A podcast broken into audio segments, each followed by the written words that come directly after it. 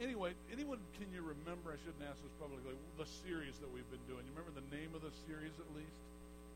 There we go. God of the underdogs. Right. We've been doing God of the underdogs. Well, I say that because we're going to take a break today. We're not going to do God of the underdogs today. We're going to take a one week break from that, and there's a reason we're going to take a break from that.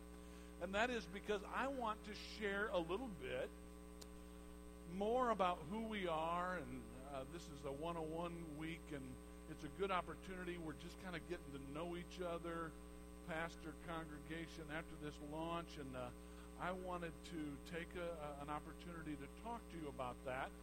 And I wanted to do it especially around two holidays that the Christian church is celebrating. Now, the holiday that we're all familiar with that we just celebrated this week was Halloween, right?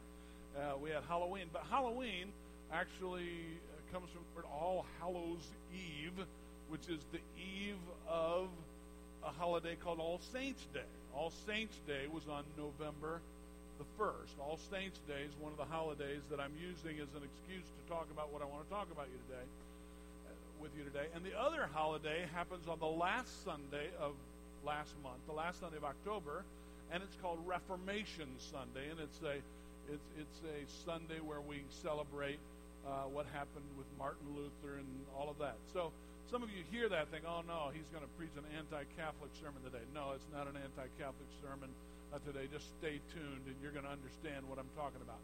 I'm going to talk about, uh, in in the spirit of the Reformation, a word that came out of the Reformation. And my sermon is two words. The, the title is two words: "Semper Reformanda," or "Always Reforming." Always reforming. This has to do with the fact that the church should always be re examining itself, re examining what we believe, why we believe what we believe, and, and, and is what we're doing because it's in the Bible or is it because we've layered on all kinds of traditions? And so, and so this message today is always reforming, and I'm going to use this as a, as a way of explaining who I think that we are as Life Church. And if you've got your Bibles this morning, I want you to turn to the book of Romans. Uh, and this is the, the, the, scripture that sort of sparked the Reformation uh, in the 1500s. Uh, Romans chapter 1, and I'm going to begin reading verse 14. For I am not ashamed of the gospel, because it is the power of God that brings salvation to everyone who believes, first to the Jew, then to the Gentile. For in the gospel, the righteousness of God is revealed, a righteousness that is by faith from first to last, just as it is written, the righteous will live by faith. I mentioned this guy by the name of Martin Luther. Martin Luther was a was a regular guy, and he was walking across a field one day, and lightning came so close to him. You ever had an experience that was so close? You had a near death experience that he said, God, if you get me out of this thing, I'll do anything for you. Luther had one of those experiences, and he, and he said, he said, uh, Saint Anne, he, he just prayed to Saint Anne. He said, Saint Anne, I'll become a priest, you know, uh, when, that, when that happened. So, and so he did. He, he became a priest. And Martin Luther became a priest, and he was, he was, uh, but, but what, one thing that happened to Martin Luther is he, he never felt like he could measure up. That no, no matter what good works he did, no matter what he did, he felt like he could never measure up and, and he could never be pleasing enough to God. And during the times that Martin Luther lived in, um, as happens in all churches at all times, there had been some things that had sort of crept into the church. Uh, and so there were some things that were bothering uh, Martin Luther. For one, they were building St. Peter's Basilica, and they were building it on the backs of the poor people whereas the church had plenty of money to build the building, but instead they were promising these things called indulgences to people that if they would if they would pay money to the church, that uh, God would would uh, uh, release uh, some of their loved ones or even themselves out of purgatory. And so there was a there was a in fact there was one priest that really uh, kind of bothered Luther uh, who who used who used this phrase that that that when into the coffers a coin rings, out of purgatory a soul springs. You know, every time a coin rings in the coffers, a soul out of purgatory springs.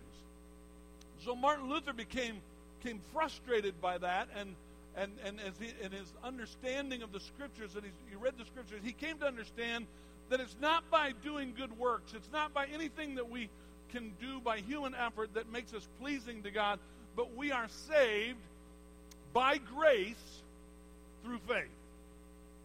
It's nothing that we do, it's what God did for us. How many know that salvation is nothing that we can do to earn for ourselves? There's no good works that we can't buy our way in. We can't, we, we can't uh, remove the punishment of sin uh, by giving so much money to the church, but it's by grace that we are saved through faith. How many know that? You know that this morning? So now, Luther didn't try to start a denomination. He didn't say, we're going to start the, the Lutheran church. No, he just wanted to bring this up to the church that the, the, the, I've got an issue with the way you're doing it. So he posted something called the 95 Theses on the Wittenberg door, the door of the church, to, to, to give why he was uh, concerned about uh, the sale of indulgences. And so, but because of what he, he was uh, excommunicated from the church, and it really gave rise to the Lutheran movement, okay? And so Luther gave us, and if you're taking notes, uh, if you've got a thing in your bulletin, Luther gave us the doctrine of salvation by grace through faith. Another thing that Luther said is that, that no one should have to go through a priest in order to get to God, that all of us have equal access to God. And so he talked about something called the priesthood of all believers. Now turn to your neighbor and uh, you can say, uh, Did you know that you were a priest? Turn to your neighbor and just tell them that they're a priest. Did you know that? Yeah. The New Testament says that we are all priests. Now, that doesn't mean that we all wear robes, and all that, that kind of stuff. It just means that, and, and we teach this at Life Church, that every member, every member is a minister. And not, every, only is every member a minister, but all of us have equal access to God. I don't have to go through Pastor Phil. I don't have to go through Mel. I don't have to go through Tom, you know, to get to God. I can go through. I can go to God by him myself. And another thing that Luther gave us was the supremacy of the Bible over tradition. And so uh, the Latin word was sola scriptura, the, the scripture alone. The Bible alone is sufficient. And so he said that the Bible alone was sufficient. So, so he began to teach us grace. So, in the spirit of Luther this morning, I just wanted to say if you're trying to figure out who Life Church is and maybe who I am, I'm, I'm a little bit Lutheran, okay? kind of in the spirit of Donny Osmond. Remember, I'm a little bit country and I'm a little bit rock and roll. All right, so th- I'm a little bit Lutheran. All right, so this represents the free gift of salvation that God that brought to us, uh, salvation by grace through faith. Now, having said that, letting people know that you don't have to do anything in order to earn your salvation is a wonderful thing, but it can also be a it can also bring disastrous effects if you don't if, if you don't say more than that. And, here's what I mean by that. I had a professor one time that said this particular denomination was so into grace that they couldn't get anyone to come to church because they all felt like God's done it all for us. There's nothing we got to do. I'm sleeping in today. God's got it covered, right? And and, and that and it can be true that, that that sort of that overemphasis on grace that hey man and God did it all. You know I received Him as my Savior and I'm just gonna I'm just gonna rest now on that. Well you're not the only one that, that noticed the, the, the problem with that. In fact, the church deteriorated after the, the, the Reformation so much that you really couldn't tell the church from the world. The, the church looked identical to the world. You could not, you couldn't tell a, Christian from a, from a non-Christian. And, and there was another movement called the Pietists that, that said, wait a minute, wait a minute. It does matter how we live. It, it, it, it does matter how we live. A lot of the New Testament has to do with living a holy life. Well, another part of the Reformation that came about was the Anglican. That's a whole other story how the Anglican church came to be. Henry VIII wanted to get a divorce. The Catholic Church wouldn't let him do it, so he said, okay, we'll start our own church. So they uh, formed the Anglican Church and, and the Church of England, and that's got a lot of American history to it because remember that, that America was founded by people who did not want to uh, have to be part of the Church of England. They wanted to worship God in the way that they saw fit.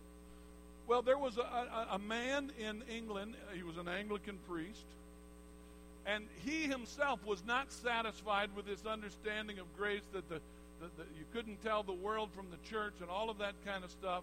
and uh, his name was John Wesley. And John Wesley observed these Christians who were very devoted to God, and he wanted what I want what you got, he said. And they were a group called the Moravians.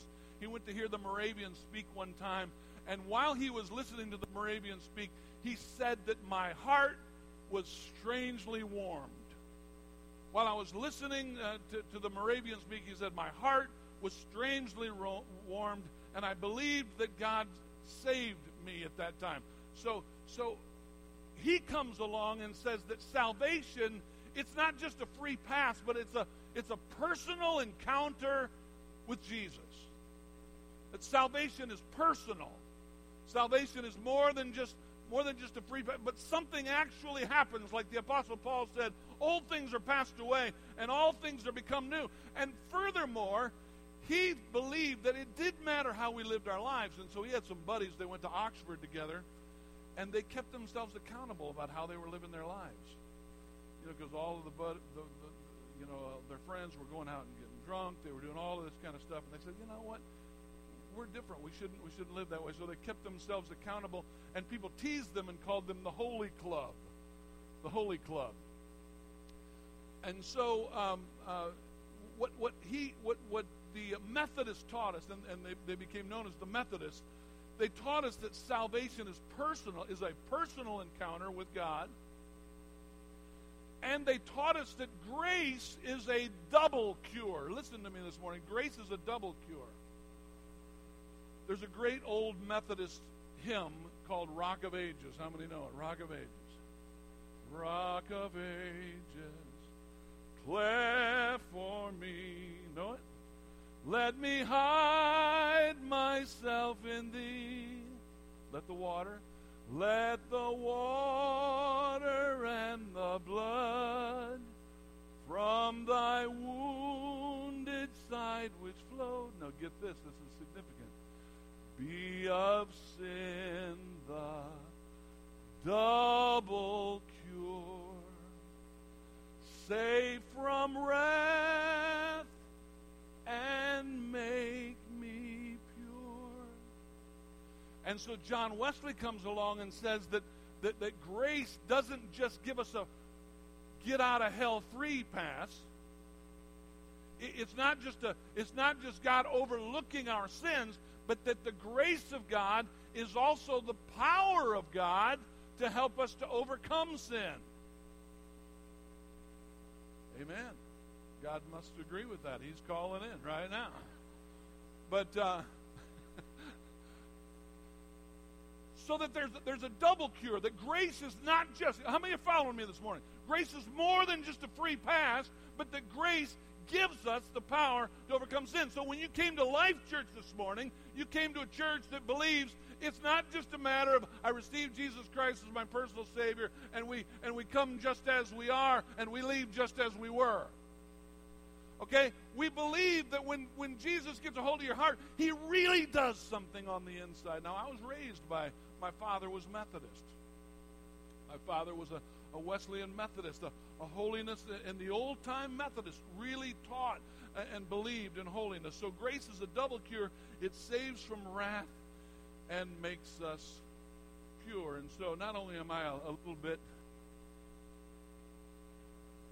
I'm I'm also a little bit Methodist, you know. And the Methodists believed, and if you've ever seen the cross and the fire, there's a flame uh, with the cross. And so, uh, if I can get this here today, here we go. So, we're a little bit Lutheran and uh, we're a little bit Methodist around here, all right? Because we believe that we are saved by grace through faith. Now, I told you my dad was a Methodist, but my mother, she was Pentecostal. And, and my mother and my dad, they met in they met in, in, in high school. The Pentecostal movement was started by a bunch of Methodists.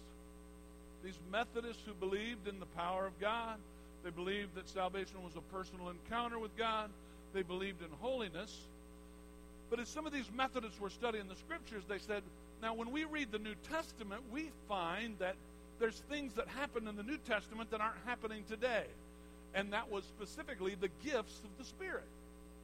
And so they said, why is it that you know people got healed in the book of Acts and we never really see that happen today? Or why is it that the gifts of discernment, why is it the gift of prophecy uh, was was alive there, but it's not it's it's not alive today?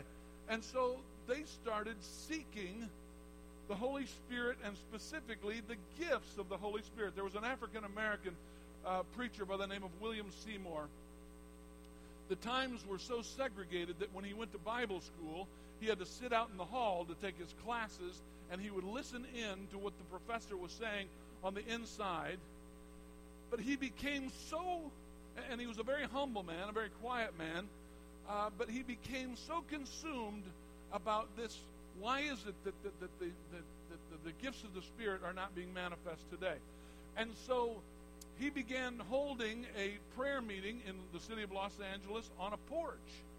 Uh, there, there were some white people actually, and, and so this was kind of radical for the times. An African American pastor preaching on this, and, and the porch got so full of people that the porch broke in.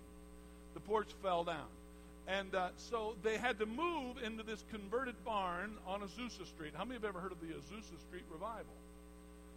You, you should have heard of the Azusa Street revival because one fourth of every church that's in existence today can trace its roots back to the Azusa Street revival. What happened in this revival, uh, one historian said that, that black people were laying hands on white people. The Holy Spirit was falling in those meetings, and, and the historian said the color line was, was washed away in the blood. Hallelujah. And by the way, I think that that is one of the purposes of the Holy Spirit. Because in the book of Joel, when he said, I'll pour out my spirit on all flesh, he said, Your young men, your old men, your servants, even on your handmaidens will I pour out my spirit. I'm going to break down racial lines and social lines and, and, and lines of classes with the Holy Spirit. Amen. That's good preaching. Amen. Woo! My dad met my mother, the Pentecostal, and the Pentecostal one, and my dad became Pentecostal. And uh, so I grew up. I grew up Pentecostal. What did Pentecost give us? Pentecost gave us this that the Holy Spirit still guides the church. The Holy Spirit still guides the church. Okay, who, who leads? You know, we talk about churches that are board driven churches or pastor led churches. I just wanted to explain to you what we honestly believe about Life Church today. I hope this doesn't freak you. We believe that the Holy Spirit and Jesus really does lead this church. And we really seek his leadership and his guidance. We believe that God still guides the church today. And we believe that all of the gifts of the Spirit are still active in the church today. The Pentecostals asked the great question if the gifts of the Spirit stopped, when did they stop and why did they stop? The only scripture that indicates anything about stopping is in 1 Corinthians, where it says that uh, knowledge will cease and tongues will pass away. Uh, but it says that when that which is perfect is come, that those things are going to pass away. Obviously, meaning that when we get to heaven, there's going to be no need for all of those gifts of the Spirit because we're all there with God all the time. And so the gifts of the Spirit are still alive and they're being manifest today. And so, because, you know, we believe in the gifts of the Spirit, um, we, you know, we, here's the Holy Spirit, and then there's gifts within the gift, you know, and so, and so we believe that at Life Church, and so we're a little bit Lutheran, we're a little bit Methodist, and we're also a little bit Pentecostal. All right? Could I hear a Pentecostal witness this morning? Amen. All right, yeah. All right, yeah. So we're a little bit that. The primary purpose of the Holy Spirit, and, and this is, I think, in your notes here, the primary purpose of the Holy Spirit is evangelism. Acts chapter 1, verse 8 says, You'll receive power after that the Holy Spirit has come upon you, and you'll be my witnesses in Jerusalem, Judea, Samaria, uttermost. So, so the church has always been reforming. It's semper reformata, always reforming. And so what happened is out of this little church in, in Azusa Street, they, they filled up this, this place, and news spread about this revival in the early part of the 1900s and um, missionaries would raise money to go uh, to other parts of the world. They didn't have enough money to get home, and so they would just go to South America, they would go to Russia, they would go all over the world and spend their entire life there talking about the power of the Holy Spirit. They called them missionaries of the one way ticket.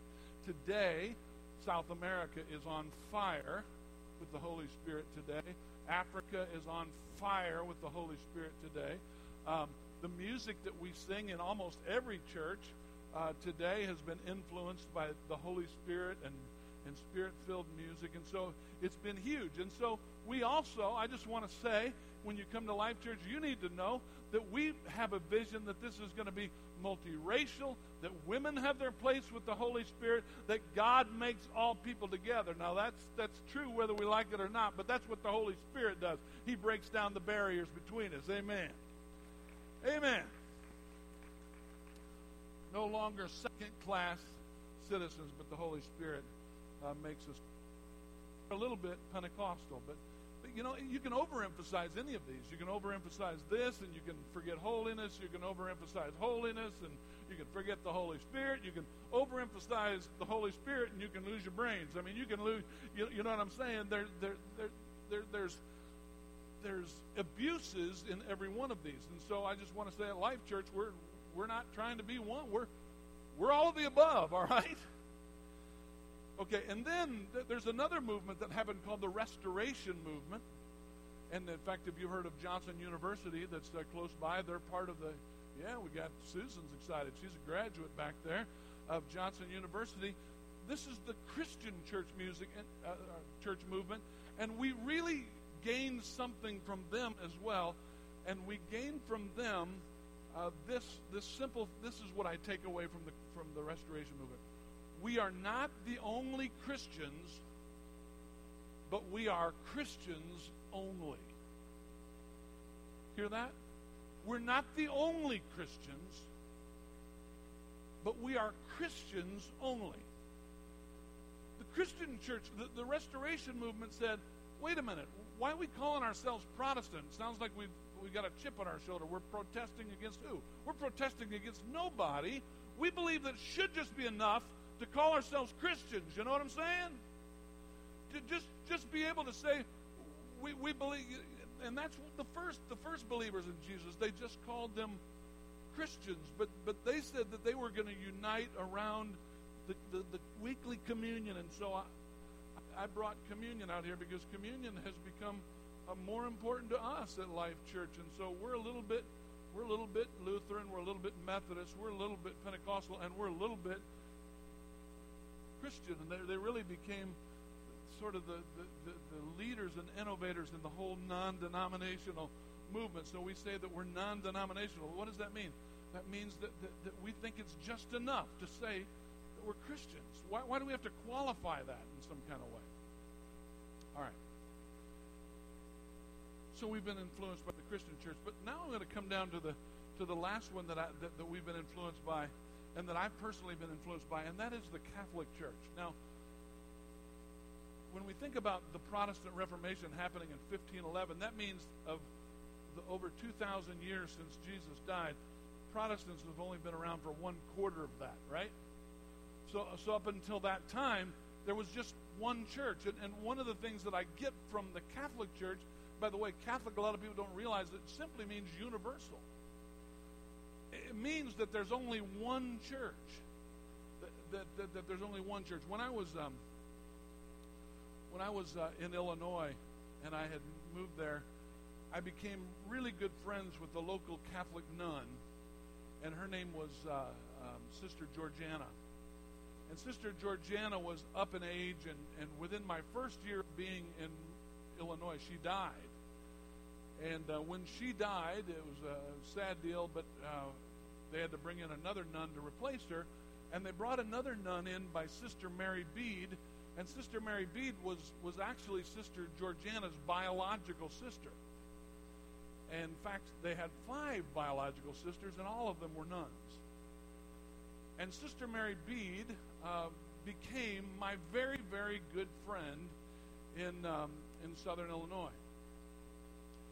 Uh, so much so that we prayed together every Monday. She, you know, was, was not scandalous. She's 35 years my senior. She is a nun, all right? So, uh, uh, but, but we, we, we had a prayer meeting every Monday uh, where I would uh, uh, go to Sister Mary Bede's. Now, she, she had been in our city many, many years before that and had she was just huge in our city. She had been the director of the hospital.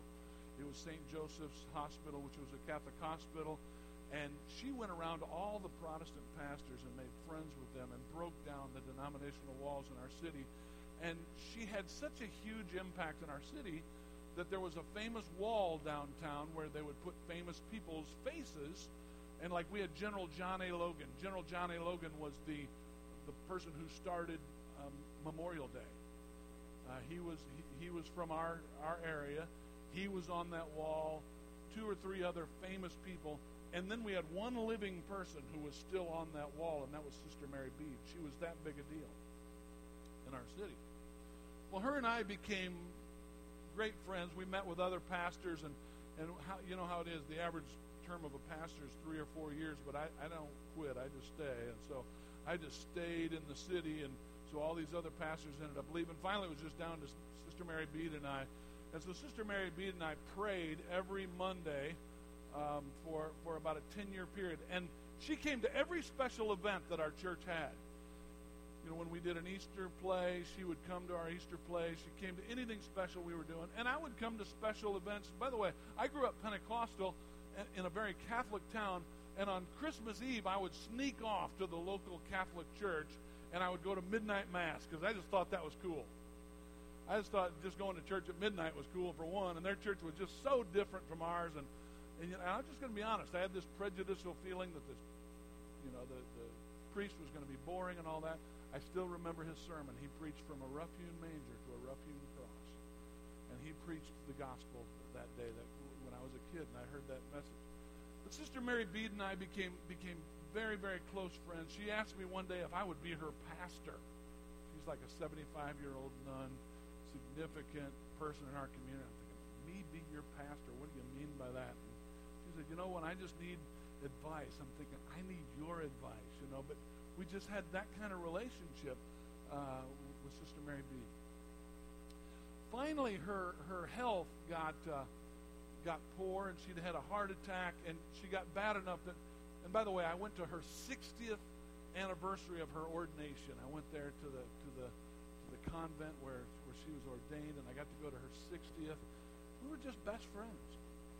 And uh, then her health got so poor that she had to move out of our city and back to the convent, which was probably 45 minutes away. And so I didn't get to see her as much. But there was one day I was going to Branson, and, and this place was on our way, and I said to Melanie, I said, I want to stop and see Bede. Uh, we called her Bede. Uh, and so I stopped to see Bede, and I went up to her room, and she, she was not in good health. And uh, so I talked to Bede, and she would often kiss me on the cheek just before we were leaving. And so it was time for me to leave, and I, you know, I offered my cheek, and she pulled my cheek the other way, and she kissed me right on the lips, honey, right on the lips, man. I have been kissed on the lips by a nun. So it was awesome. But anyway, so we, we, we went on to Branson. Everyone's looking at my wife like, you okay, Melanie? She's good. She, I went on to Branson, and I got a call later that night They said, Phil, we know you're close to being one of friends. She died. She died. My non-denominational church, we held the citywide memorial service for Sister Mary in our church. The whole city came out, and everybody in the city knew that, that her and I were great friends. So much so that when I left Illinois, she, she died, and there's a big memorial to her at the, the hospital. When I died, they put a plaque of me right over my sister Mary Bede when I left Illinois uh, just because everyone knew that we were that great of friends. And and sh- and she had a personal relationship with Jesus and taught me that an amazing thing. There are some Catholics that are going to heaven. I think. Can you imagine? And, and maybe some of you that was not hard for, but I grew up thinking that we were the only church. You know what I mean?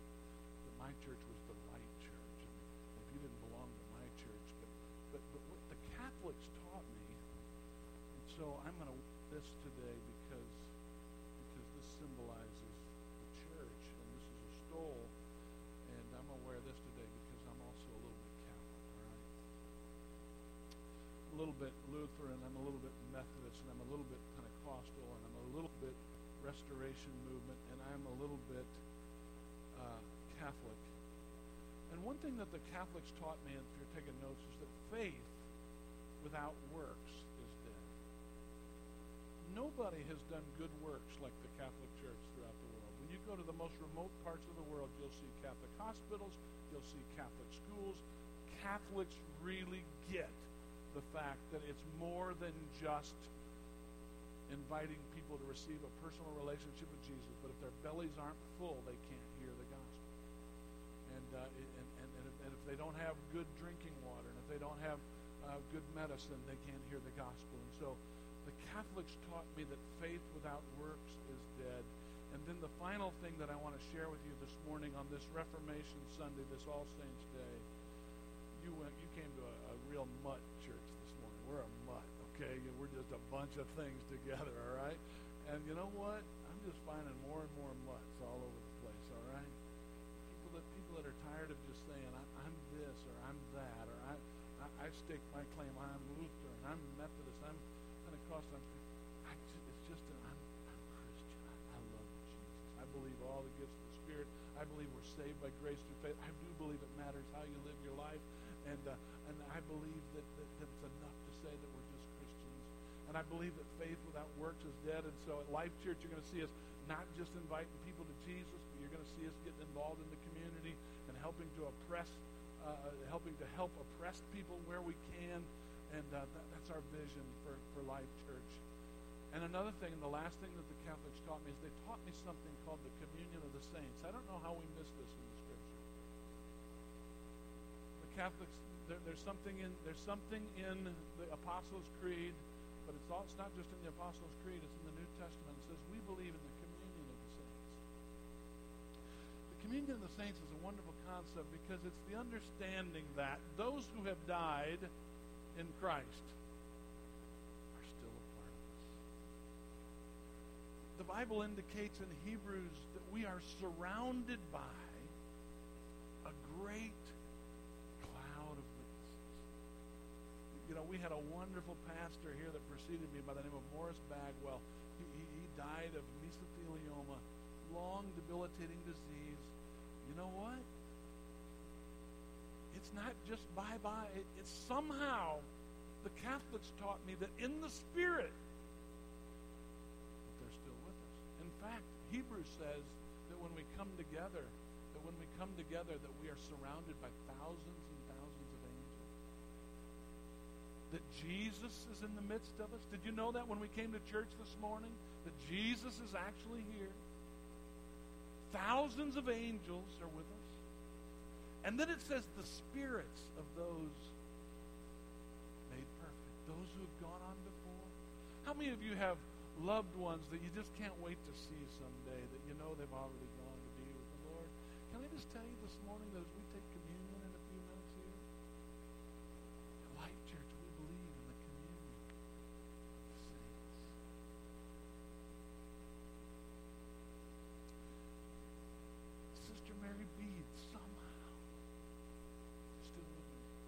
you know, we did our memorial service there, but then they had the actual Roman Catholic funeral at her retreat center, and they walked her out to her cemetery. They invited me to sit with the Catholic priests. Here's this non-denominational guy sitting with the Catholic. I don't know when to stand. I don't know when to kneel. I don't know when to do all that stuff. I can't even take communion because I'm not Catholic.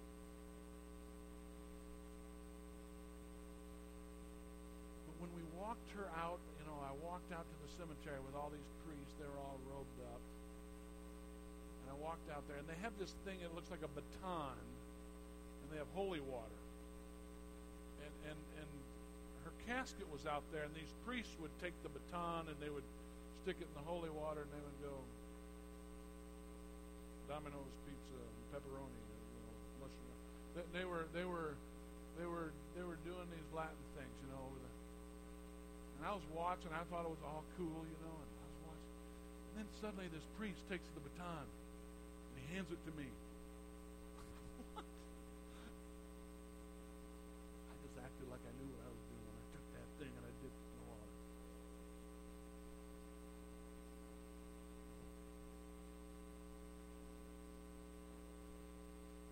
They were saying, you know, we may we may not see everything eye to eye, maybe you don't doctrinally fit in with, with, with, with who we are in the Roman Catholic Church, but you're one of us. Take the baton, fling the holy water. That's where you are today. You're in, you're in, you're, you're at Life Church this morning. We're a little bit country and we're a little bit rock and roll, all right? we're a little Lutheran,